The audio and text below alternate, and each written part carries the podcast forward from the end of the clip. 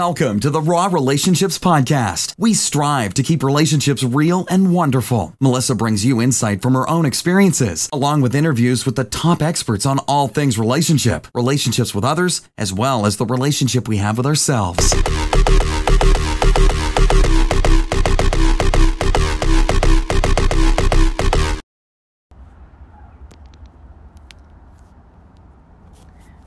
Why is it that we always want to give someone our advice? They come to us and tell us what a horrible day they had, and we say, Don't worry about it, it'll be better. Or, Me too, you should have seen what happened to me. We live in a world where advice and comparing are second nature. God forbid we would listen. Listening is something that seems to be a task in which most humans cannot accomplish. We need to shut the fuck up. Hear our fellow humans' words. Don't listen to respond, listen to understand. Listen to have empathy and put yourself in their shoes. Hold space for them to be vulnerable. After all, that's exactly what they're doing. By offering advice, we are not helping, we are simply minimalizing the feelings of the person that is talking to us. The world is losing its empathy, the ability to put yourself into someone else's shoes and actually imagine how they must be feeling. Giving advice is simply sympathetic, which in my experience comes off as I don't care, here's my problem. I am guilty of being that person that gives advice or compares it to one of my own experiences. I felt like I was actually just trying to help, but I've learned the opposite. One day, my sister in law came over. I was out sitting on the deck, stressed, having a smoke, and she said, How are you? I said, I'm fucking stressed. My kid is testing me, and my husband is useless. After I said the words, I was like, Yikes, where did that come from? She was like, Man, that sucks. I find delegating tasks works best for my partner.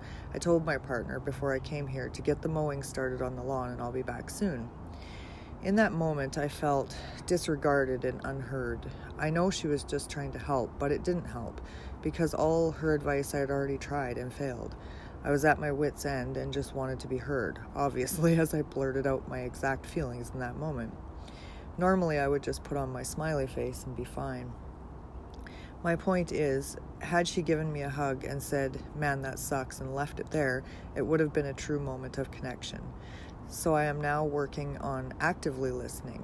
When I catch my mind wa- wandering off in a conversation, I bring it back to the conversation.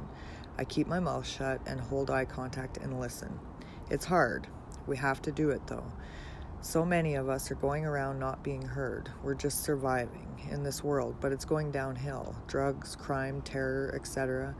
I have recently started a group or a movement for the crime drug crisis our country, the world, is dealing with, starting in my city and hopefully spreading. There's a huge divide in the human race, mainly when it comes to the drug and homeless issues.